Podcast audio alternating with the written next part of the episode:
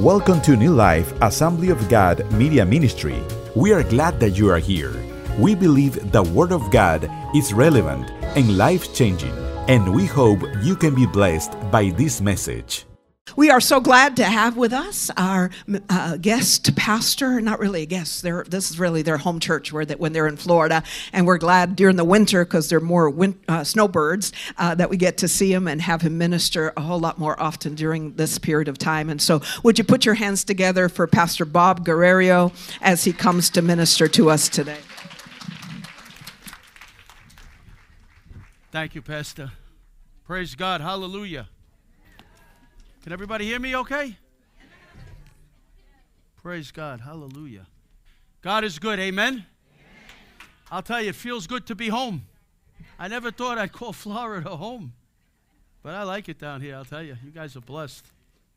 Let's pray. Father, I thank you for this opportunity, Lord God, to bring forth your word to these your people, Lord God. And I pray not only for an anointing upon the word, Lord God, but even so, Lord, I pray an anointing upon every heart and every life, Lord, that everybody that leaves here today will leave here changed, Lord God, as we look to your word together in Jesus' name. And all God's people said, Amen. Amen. Praise the Lord. You know, I really wanted to preach a sermon this morning on God's blessing and favor and provision for our lives, which most of us like to hear, and it always goes off well.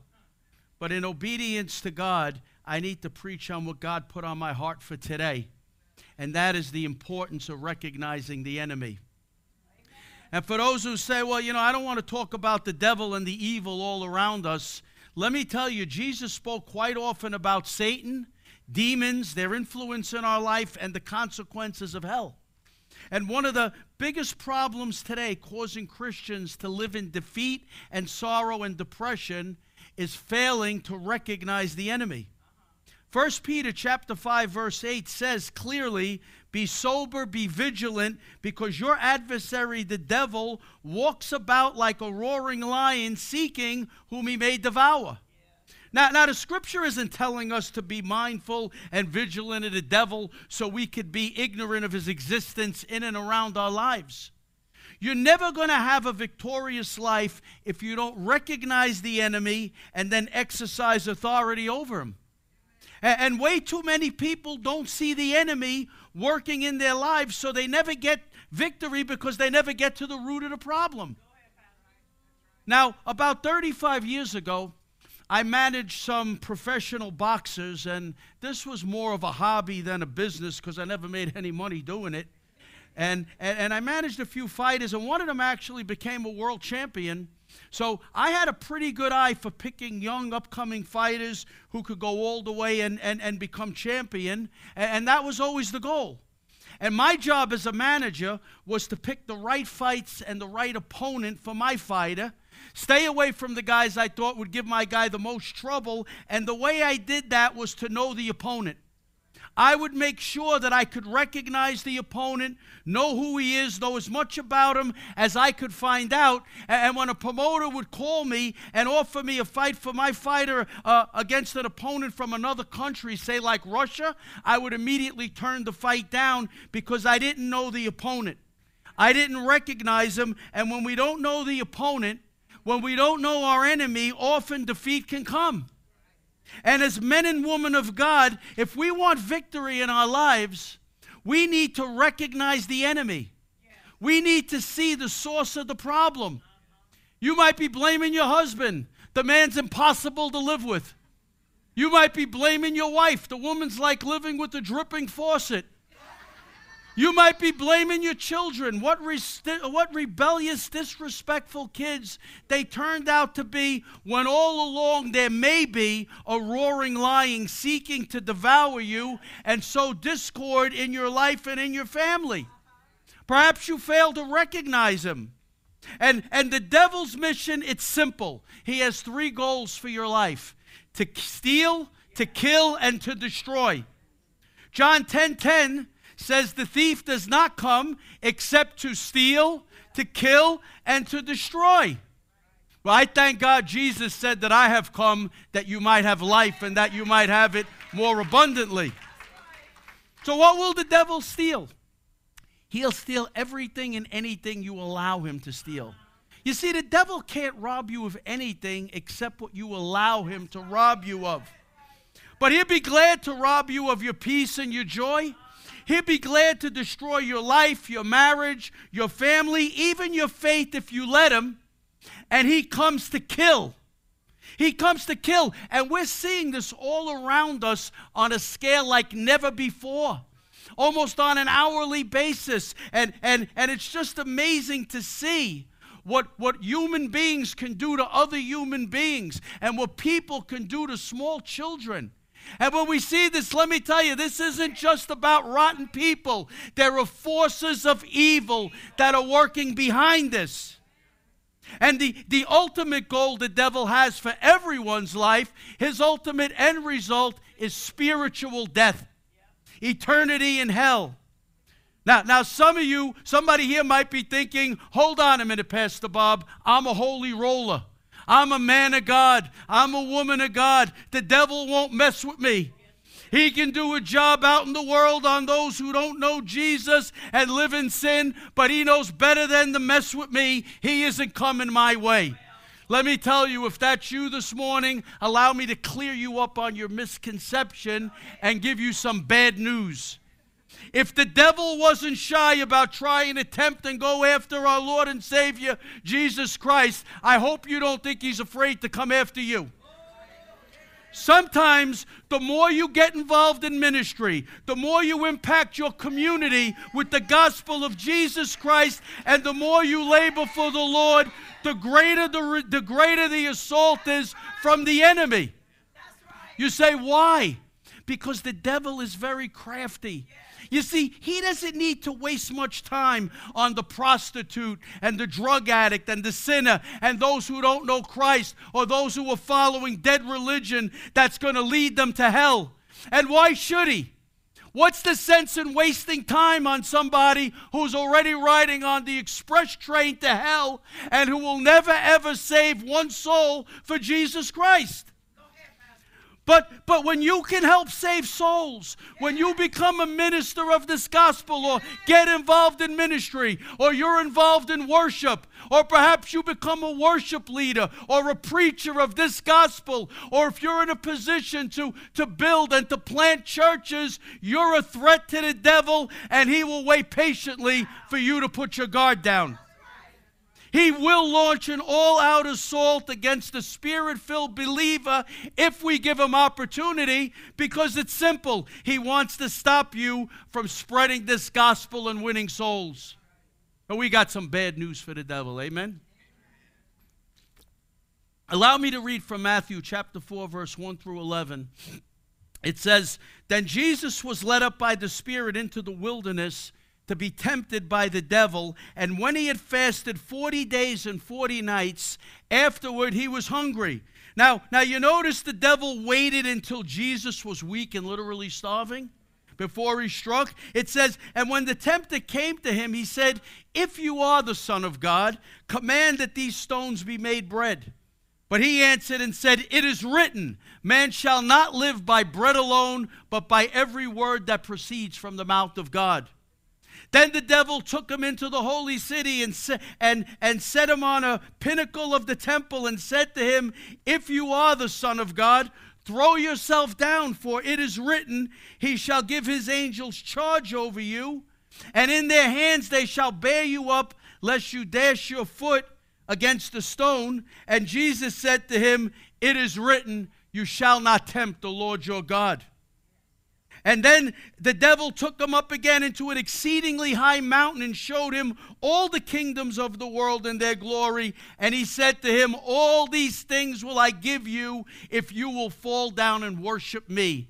And Jesus said to him, 'Away with you, Satan, for it is written, you shall worship the Lord your God, and him alone shall you serve.' Then the devil left him, and behold, angels came and ministered to him." If the devil had the audacity to tempt Jesus, you better believe he has the audacity to tempt you. You know, Jesus and Peter were once talking, and Jesus began to tell Peter that he must suffer and be put to death and that he would rise again. And, and, and Peter began to rebuke him, and he said, "No, Lord," he says, "this thing will not happen to you." Do you remember how Jesus responded? Jesus looked at Peter and he said, "Get behind me, Satan." He said, "Get behind me, Satan. You're an offense to me, for you are not mindful of the things of God, but of the things of men." Peter must have turned around and said, "What in the world is Jesus talking about? I don't see anybody there." You see, Peter didn't recognize the enemy who was influencing him. Jesus recognized him, but Peter missed it. Let me tell you, church, if Peter missed it, we could miss it too if we're not careful. See, if you believe in God, you have to believe in the devil.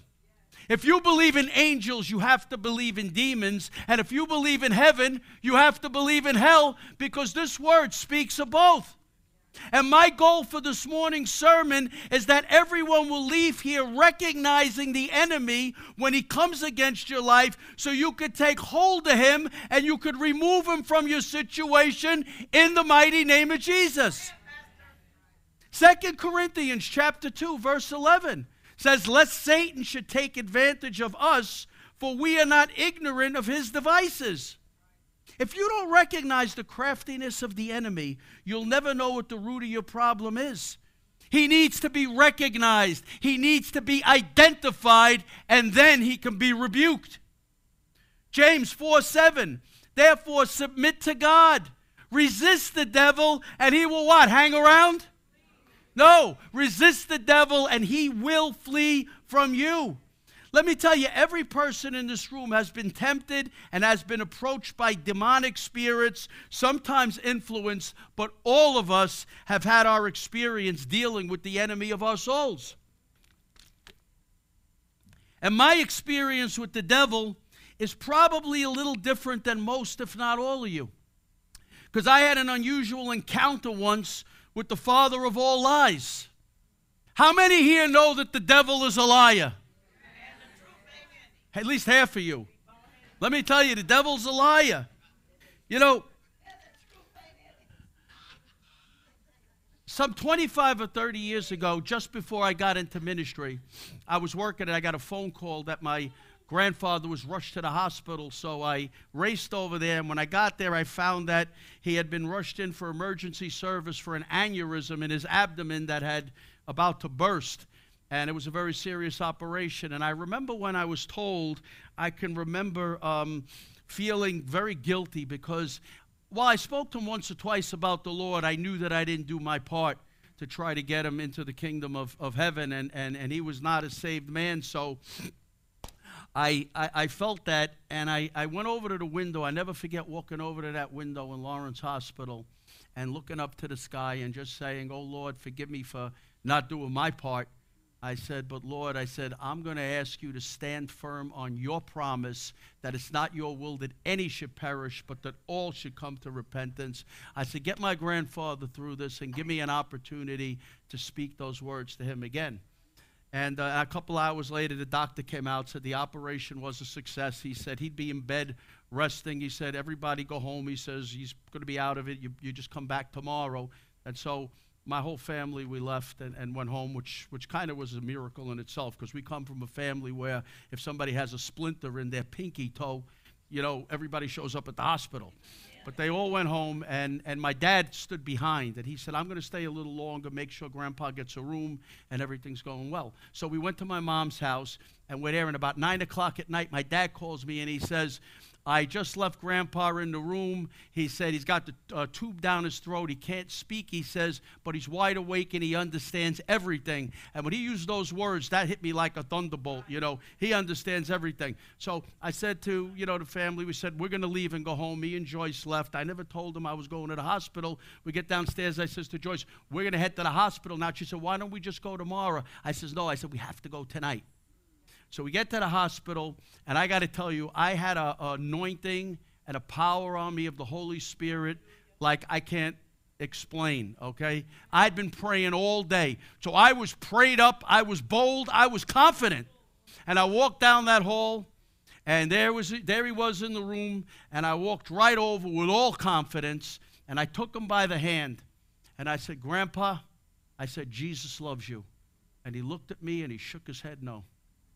And I said, Grandpa, you have to listen to me. I said, I'm here to tell you Jesus loves you. And he got, his face got angry, and he went like this.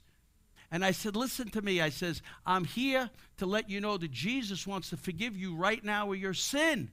And with that, he starts shaking his head no. He's got this angry look on his face. I'm getting nervous that he's going to pull the tubes out, you know, are going to come out, because he's shaking his head and trying to get me to leave the room, you know. And I'm saying, what am I doing wrong? It's not like I asked him to co-sign a loan or something. I said, I'm there trying to tell him about Jesus, right? So, so, so, so with that, a nurse comes in, and she says, could you step out of the room, please, uh, for a couple of minutes, right? As most of you know, when you're in the hospital, they think you're a pincushion, right? They come in and out of the room every ten minutes, sticking you with something. So I said, okay. So I step out of the room, and the door is open, and, and he's there in the bed, and, and, and she pulls the curtain so that the curtain covers his, his head and his torso up to about his hips, but his legs were beyond the curtain. They were exposed, right? And I was about the distance right there from, like, from, from my sister right here. That's about where I was. And the door was open. And I remember standing out there, and I looked up to heaven, and I said, God, what is it I'm doing wrong, Lord? Put the words in my mouth. Teach me what to say. Anoint me. Do something, God, because I don't know what to say. I said, but once again, I'm asking you to stand on your promise that it's not your will that any should perish, but that all should come to repentance. And, and, and, and, and after I said that, I turned and I looked at my grandfather, right where his legs were exposed, and I saw this creature, for lack of better words, this person, this hooded creature, sitting on the bed right next to him with this hand like this, holding his leg, just sitting there like that. And, and church, I am not talking about with my eyes closed. I'm talking about with my eyes wide open, just like I'm looking at your pastor, right there, sitting there in, in, in, in plain living color. I blinked my eyes once or twice. And I pointed my finger, and I said, Satan, right now, I command you, in the mighty name of Jesus, I said, take your hand off my grandfather and get out of that room. And instantly, he was gone. I walked back in that room. I walked over to him. I grabbed his hand. I said, Grandpa, Jesus loves you. He looked at me, and he smiled, and he went like this. I said, I'm here to tell you Jesus loves you. You want to ask Jesus right now to forgive you of your sin and invite him into your heart? And he looked at me and he smiled and he said, yes. We prayed the sinner's prayer. He accepted Christ right there on the spot. Accepted Christ right there on the spot. And, and, and, and, and, and right after that, I said to him, I said, you're going to get better now, right, Grandpa? And he shook his head and he said, no. And I said, you know what? I said, you're not going to get better. I said, you're going to die now. Now, this is really hard for me to explain to you, but for this few minutes when I was in this spiritual realm, as God rolled back the curtains of the invisible spiritual world to allow me to see into that world, for them few minutes, I knew things that you would never know. If somebody walked in the room I never met, I could tell you what their name was, because it's really hard for me to explain. But I knew he was going to die. God spoke to me. There was no denying it. And I wasn't about to deny it. So I looked at him and I said, you know what? I said, you're right. I said, you're going to die now. I said, but you know what? I said, you're going to go home to be with Jesus for all eternity. And so I said, I want you to just look up to heaven, and I want you to just keep repeating these words. I love you, Jesus. I love you, Jesus. I love you, Jesus. And, and, and I saw his lips. He was looking up, and he was saying, I love you, Jesus. I love you. I kissed him on the forehead. I says, I'll see you someday soon on the other side. And I walked out of that hospital room. I went downstairs. I got in the car. Jesus, um, Joyce was waiting for me in the car downstairs. She said, how'd it go? I said, he accepted Christ. I never told her uh, at that time what had happened. I said, he accepted Christ. She said, tomorrow we'll get some flowers, and we'll head over to the hospital. I said, no, I said, there won't be any tomorrow. She said, what are you talking about? I thought the operation was a success. I said, it was a success. I can't explain it. There won't be no tomorrow.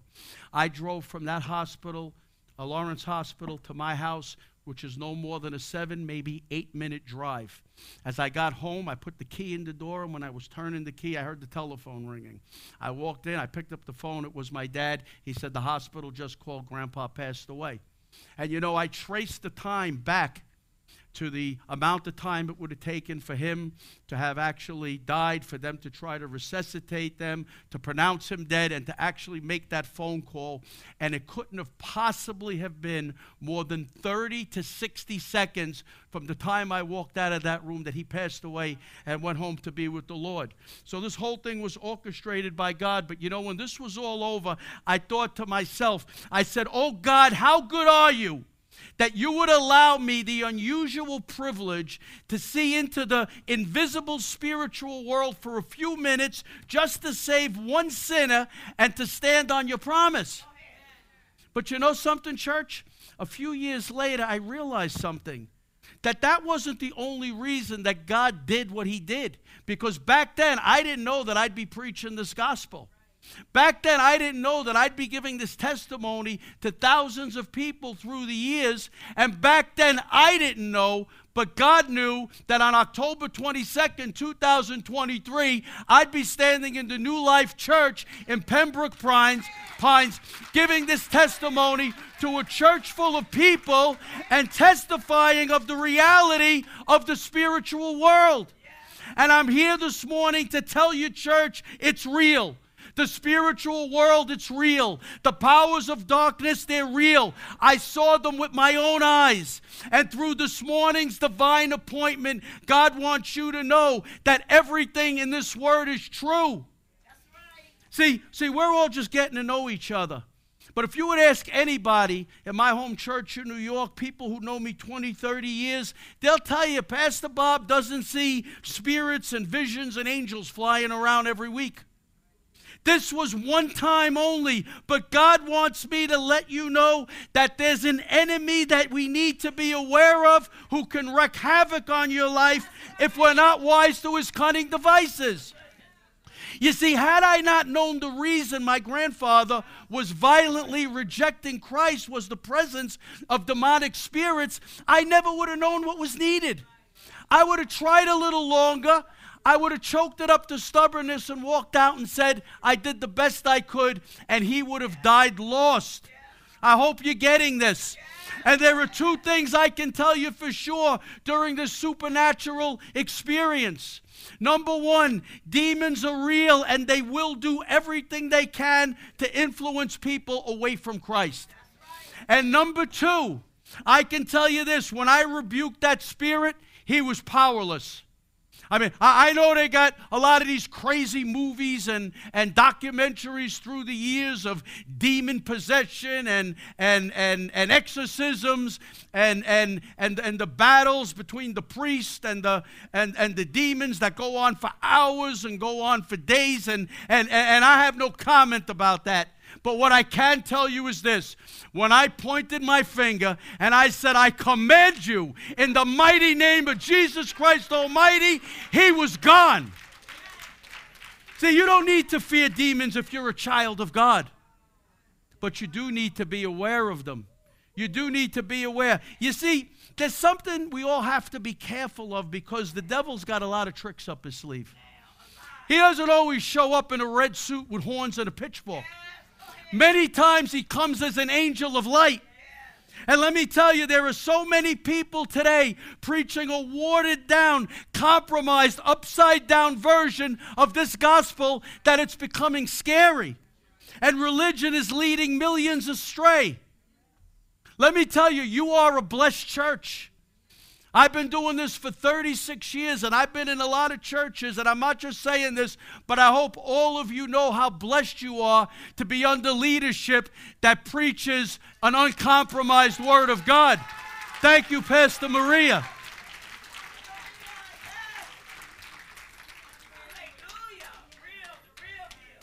So somebody said, so what should we do, Pastor Bob, to gain victory over this enemy and, and not fall prey to his deceitful ways. Well, the first thing I want to warn all of you about, and one of the devil's greatest tricks is this, the power of gradual compromise. You see, the devil's way too crafty to say it's okay to watch pornography, it's okay to steal something, it's okay to have an adulterous affair or to hold a grudge against somebody for the rest of your life. The devil's not going to throw that at you because it's too obvious. It would raise a red flag. If he were to say it's okay to commit adultery, you'd say, forget about it. Who are you kidding? It's too obvious and you'd recognize him. So what he does is he tries to get you to take one tiny, almost unnoticeable step in the wrong direction. And then we get used to that. It's not so bad. And then we take another one. And then we take another one. And then we take another. The next thing you wonder, how in the world did I get over here? That T V show, it's a bit risque, but it's not so bad. So, so, so we, we compromise and we take that step and we digest it. It's not so bad. And then we go a little more, and a little more, and a little more, and the next thing you know, you're watching pornography, and you're saying, how in the world did this happen to me? That's similar to what happened to the prodigal son that Jesus spoke about. I guess you could say that he fell victim to the devil's deceitful tricks of gradual compromise. He's the one, if you remember, he was looking for his inheritance money now rather than later. He thought it was okay to take a journey away from his father. Uh, he thought he was missing something. Right. Till he left home and he went to a far land and he began to spend all on riotous living. It started out slow, but it increased more and more. And at one point, his riotous living led him to blowing all his money on prostitutes. He went from safety at home to a journey away from his father to a little bit of fun to riotous living to prostitutes to losing everything. And, and as a famine broke out, he began to be in want, so he took a job feeding pigs for money. He was starving, and at some point, he's standing in the mud feeding pigs, and the Bible says he came to himself. He came to his senses, and he's thinking, how did I end up here? All I wanted to do was get my hands on some money, take a break from my father. It was a little boring at home. I wanted to get out there and live the good life, enjoy myself a little, do what everybody else is doing. That was my intent, and here I am standing in the mud, flat broke, feeding pigs. How in the world did this happen to me? And you see, church, that's what happens when we allow the devil to use gradual compromise against us. Nobody experimenting with drugs for the first time ever said, I want to be a drug addict and I want to ruin my health, ruin my life, and destroy my family. Nobody watching their first porno film ever said, I want to be so addicted to this trash that it consumes my every thought and it wrecks my life. But I thank God with all the bad decisions the prodigal son made, he did make one good decision. And that was to step out of the mud, clean himself off, and head back to his father who was waiting for him with open arms. Amen. Remember this, church, and please don't forget it. Write it down if you must, but please don't forget this. Sin will always take you a lot further than you want to go. So if you want to gain victory over this enemy, the formula is simple, and it's right in God's Word. Paul says in Ephesians chapter six, verse eleven, starts says, put on the whole armor of God that you may be able to stand against the wiles of the devil. Because we don't wrestle against flesh and blood, but we wrestle against principalities and powers and the rulers of the darkness of this age, against spiritual hosts of wickedness in the heavenly places. Paul tells us we're in a spiritual warfare.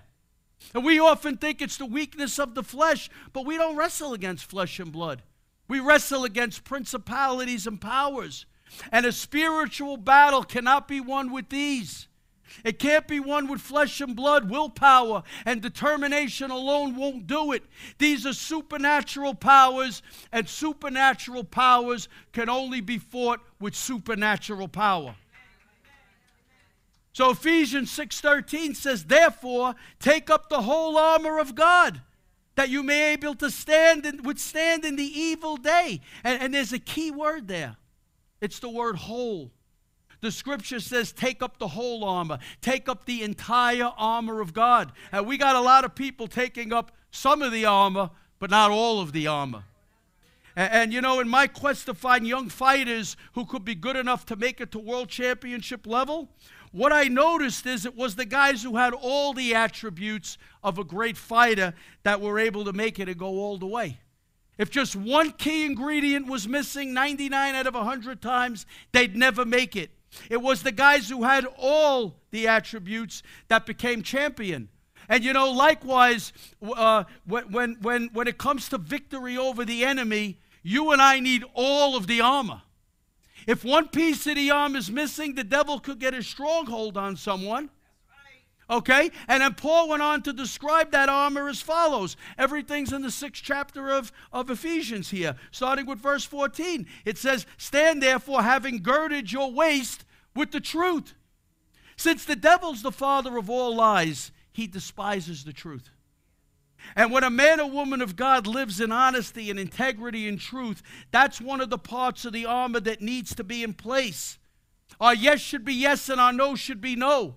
You see, we live in a world of lies and, and deceit and darkness, but to be, to be a man and a woman of honesty and integrity, to be somebody who lives by the truth, will clearly distinguish us from the rest of the world.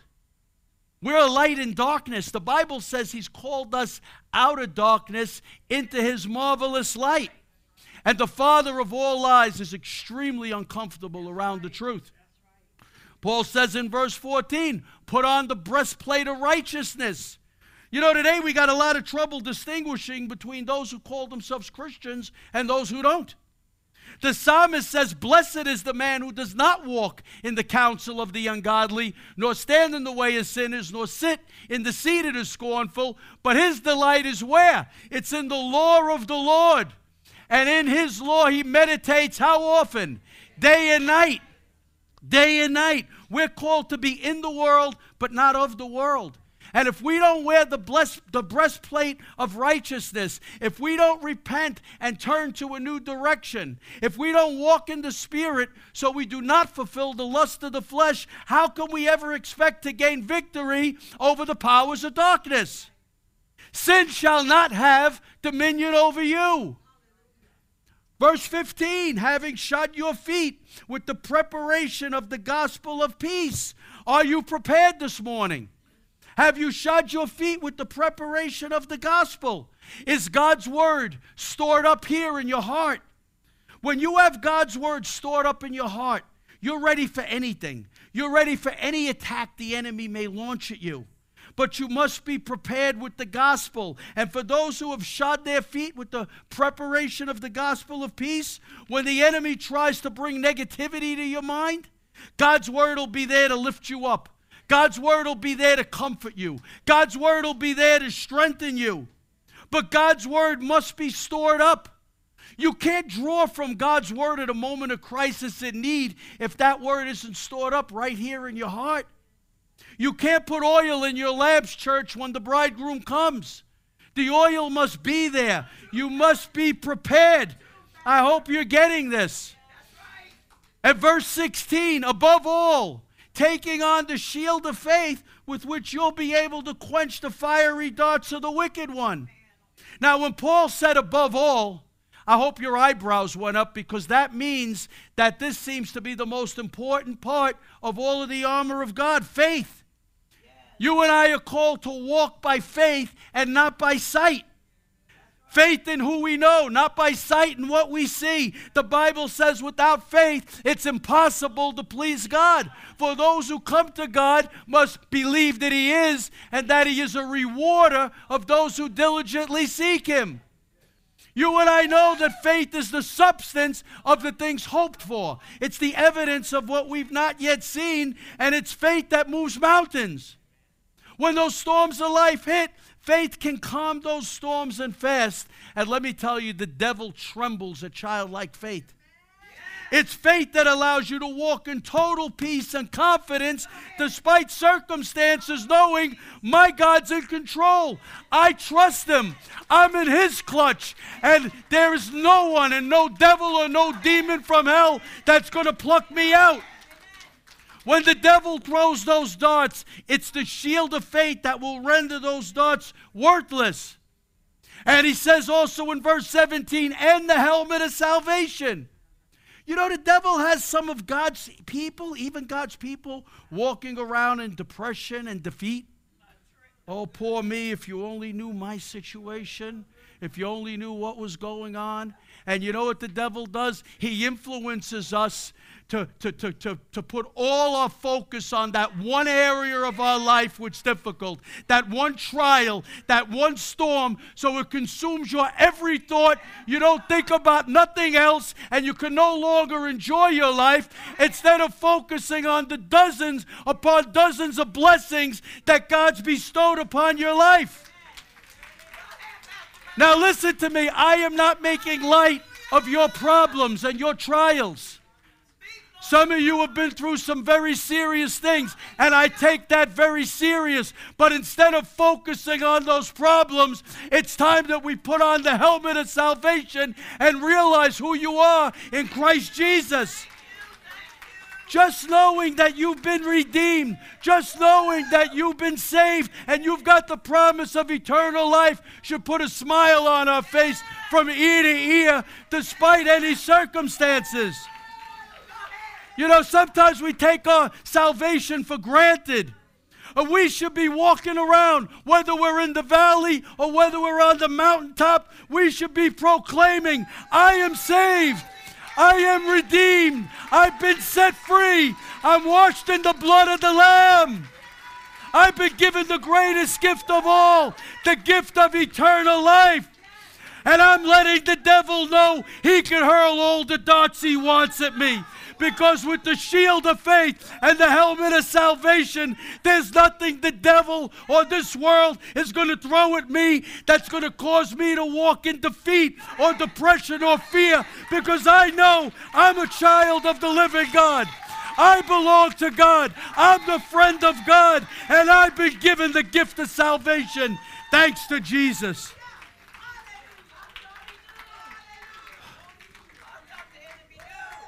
Do you realize, church, and this is true, that one thousand years from now, you and I will be gathered around the throne worshiping Jesus?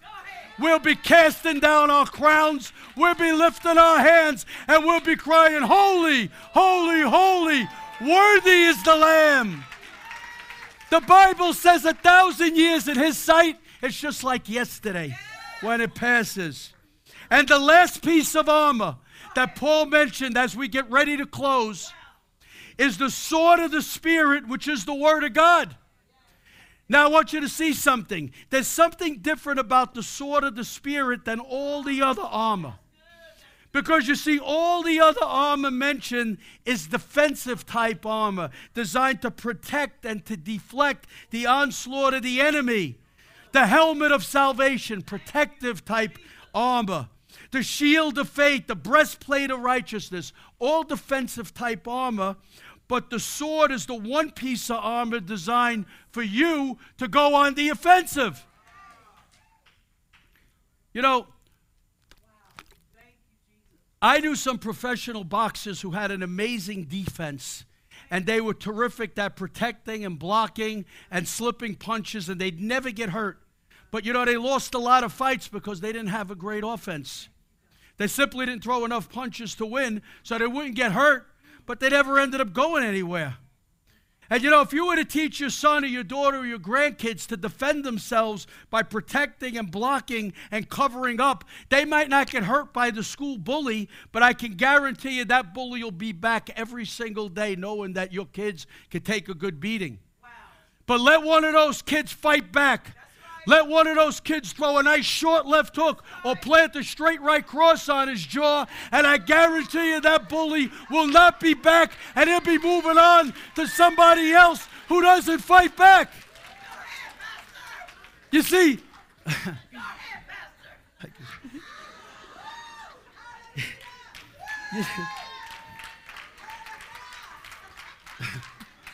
you see, you see, you see, we can deflect. See, we can deflect the darts of the wicked one with the shield of faith. We can protect ourselves with the helmet of salvation and the breastplate of righteousness, but we need to fire back to get the devil to, to retreat and to back off. And the way you do that is with the sword of the Spirit, with the Word of God. We command the forces of evil to flee by the Word of God. And that's exactly what Jesus himself did. Everything the devil threw his way was answered by the Word of God.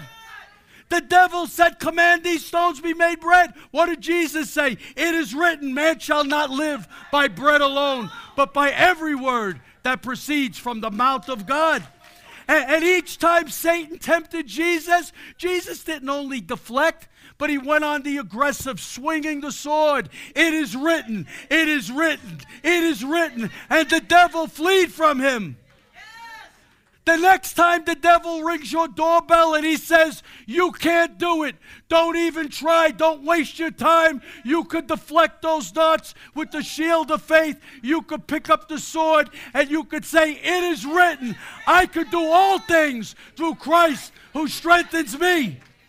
If the devil says you, you better start worrying, I'd be worrying if I were you, you could say, it is written, my God has not given me a spirit of fear, but of power and of love and of a sound mind. If the devil says that medical report didn't come back so well, you may want to start thinking about packing it in. You can say, oh really? You could say, it is written, by his stripes I am healed. And if the devil responds and says, yeah, but you're getting worse. What if you don't get healed? What if you die? Even then, you could say, it is written, to be absent from this body is to be present with my Lord.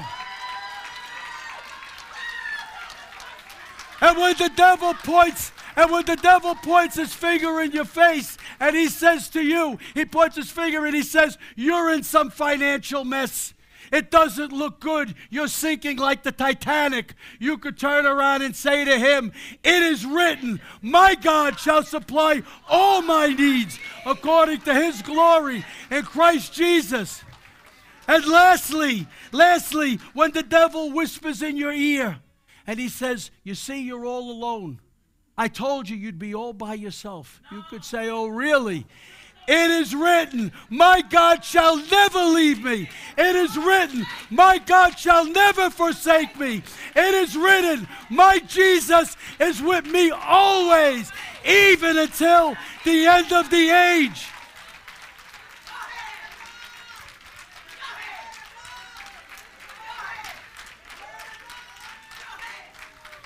I don't know about you, church, but I'm ready this morning to give the devil an eviction notice signed in the blood of Jesus. You and I have all power over this enemy. We don't have a little power. We don't have some power. We have all power over this enemy. We have power to tread on serpents and scorpions, and greater is he that's in us than he that's in this world. So as we close, I want all of you to be aware of the lies and deception of the evil one. Recognize him, church, when he shows up, and then use the authority Jesus gave you over the devil and his angels. Remember my testimony this morning, as God included each and every one of you in that absolute miracle when he opened my eyes to see into the spiritual world. God did that for a reason, so that I could stand up here in the presence of God Almighty and let you know that these demonic forces are very real in your life. I saw them myself, and I'm here to let you know that we need to take authority over this enemy. We need to take authority. And as you take authority and you crush Satan under your feet this morning, crush him under your feet this morning, you will begin to see victory in areas of your life that have been an ongoing struggle. You see, recognizing the enemy turned my grandfather's situation from eternal damnation to eternal joy with Jesus in just a matter of minutes. And it can certainly turn many of your struggles around as well. Can all of us stand and give the Lord Jesus a big hand of praise? Give him a big hand of praise. Hallelujah. Hallelujah. Hallelujah. Hallelujah. Praise God. Praise the Lord. Hallelujah. Thank you, Jesus. Thank you, Jesus. Thank you, Jesus. God is good. God is good. God is good, sister. God is good, my brothers. God is good, Pastor. God is good. Thank you, Jesus.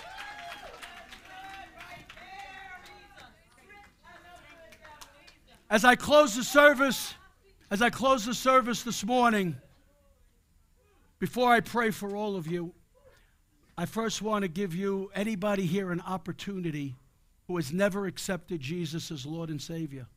If somebody's here this morning, anybody, and you've never opened your heart up to Christ, and I'm simply talking, not talking religion here, we're talking relationship. Yes, it simply means that we look up to God and we say, Lord, I am sorry for my sin. I am willing to repent. I want to turn to a new direction, and you want to invite Jesus into your heart, and you want him to be the Lord of your life. That gives you the gift of salvation. It changes your situation from eternal damnation to eternal glory with Christ. If anybody's here this morning and you want to just receive Christ into your heart, would you raise your hand and hold it up for a few seconds, wave it at me so I could see you? Anybody here this morning that needs Jesus? Anybody? Please, if you lift your hand, hold it up so I could see it. Hold it up high, please, so I could see it. Anybody? Anybody here for Christ? I want to give another few. Oh, thank you. Thank you, my brother. Thank you, my brother. Thank you. Thank you, sister. Thank you. Thank you. Anybody else? I have one. Anybody else? Anybody else? Anybody else? Listen, I'm going to ask you who raised your hand to do something courageous. Come up here. I'm sorry. I don't like to, I don't like to single people out, but we got to follow the direction of the Holy Spirit. Amen, Pastor? Come on up here. Come on up here.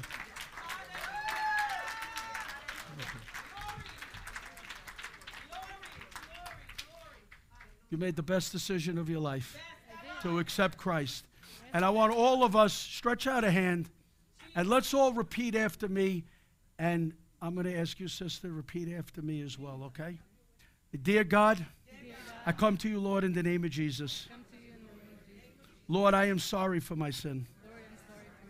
Lord, I am sorry for a life apart from you. And Lord, I ask you right now to forgive me of my sin. Cleanse me in the blood of Jesus. Wash me clean, and I shall be white as snow. And right now, I repent of my sin.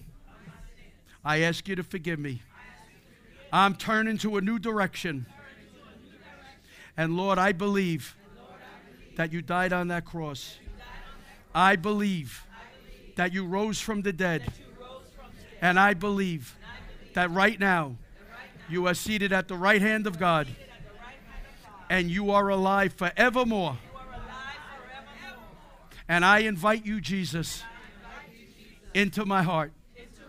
I make you the Lord of my life. And Lord, I promise that I will follow you, I will love you, and I will serve you all the days of my life, in Jesus' name. And I declare, according to God's word, that I am saved. Amen. God bless you.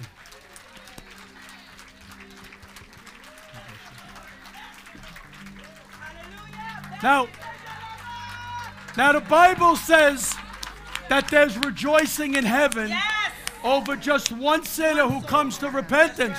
So let's give the Lord a hand, because there's a lot of, a lot of celebrating going on. And, and just as, just as I close, I want to pray for you, and then Pastor Marie will come up and, and dismiss the service.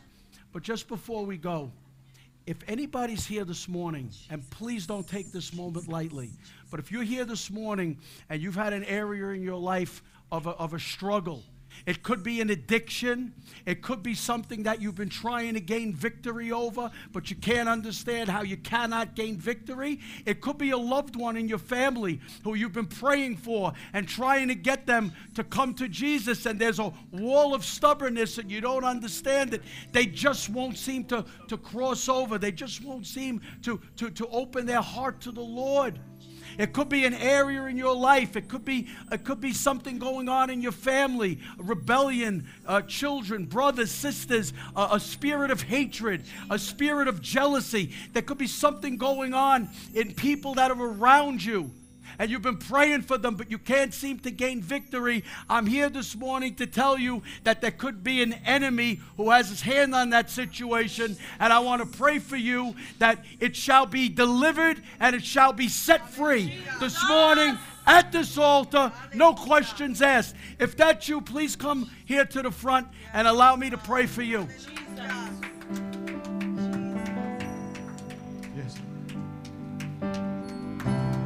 Yes, Jesus. You provide the fire, and I'll provide the sacrifice.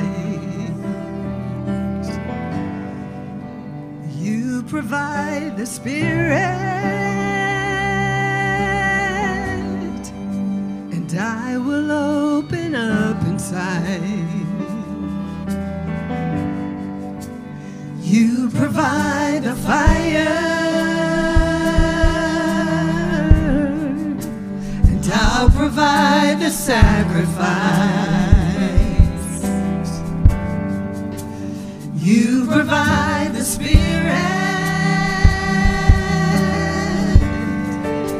and I will open up inside. Fill me up, God. Fill me up.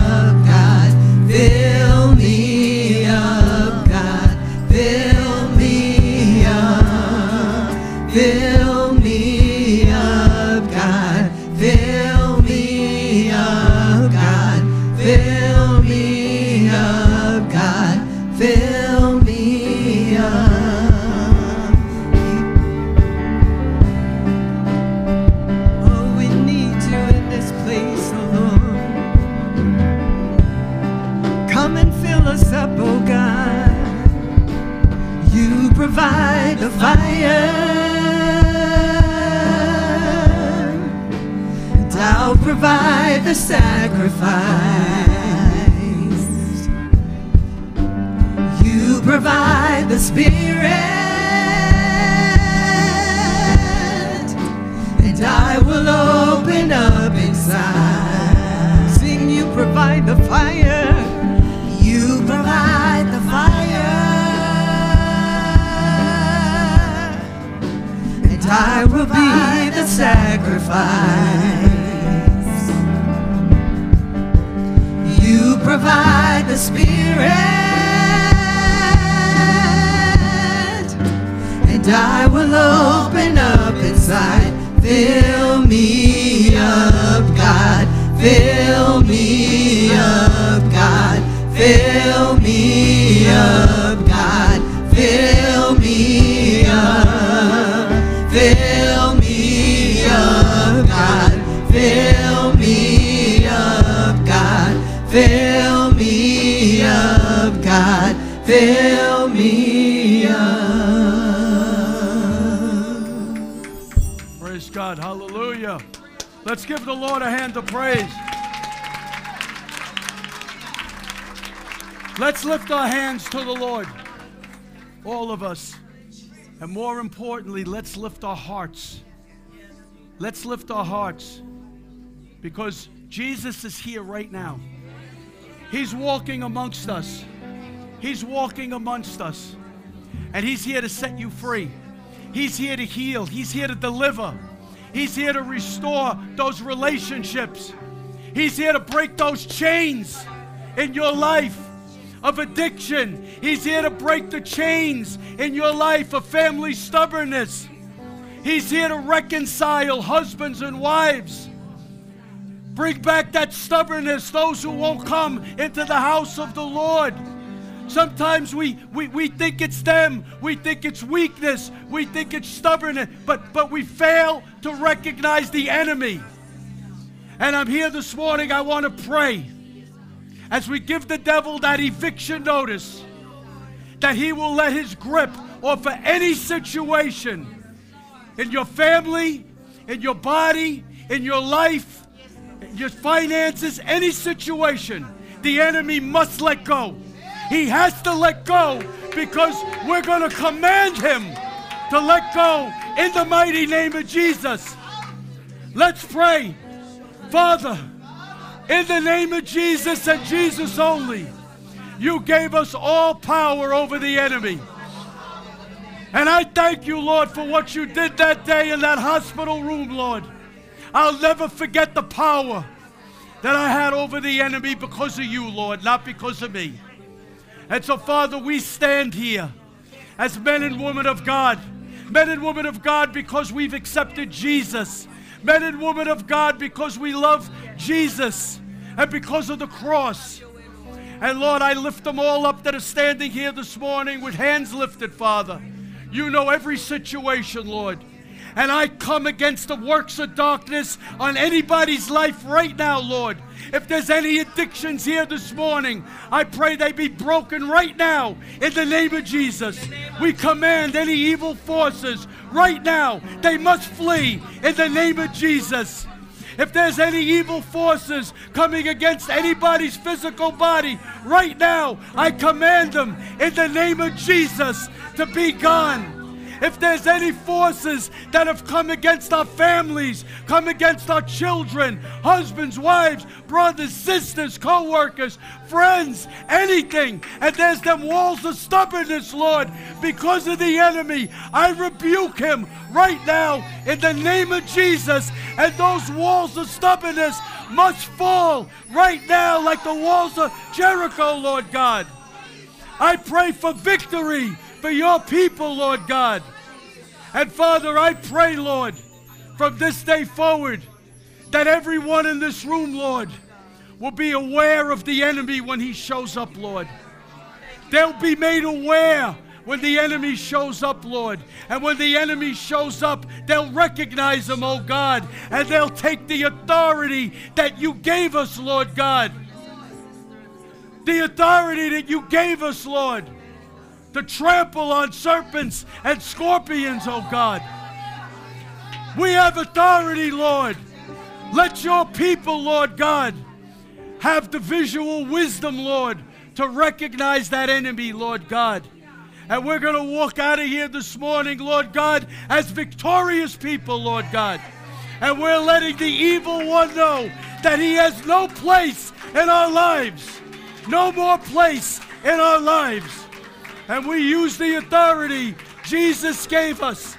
And all God's people prayed, and we say, amen. Amen. Give the Lord a big hand of praise.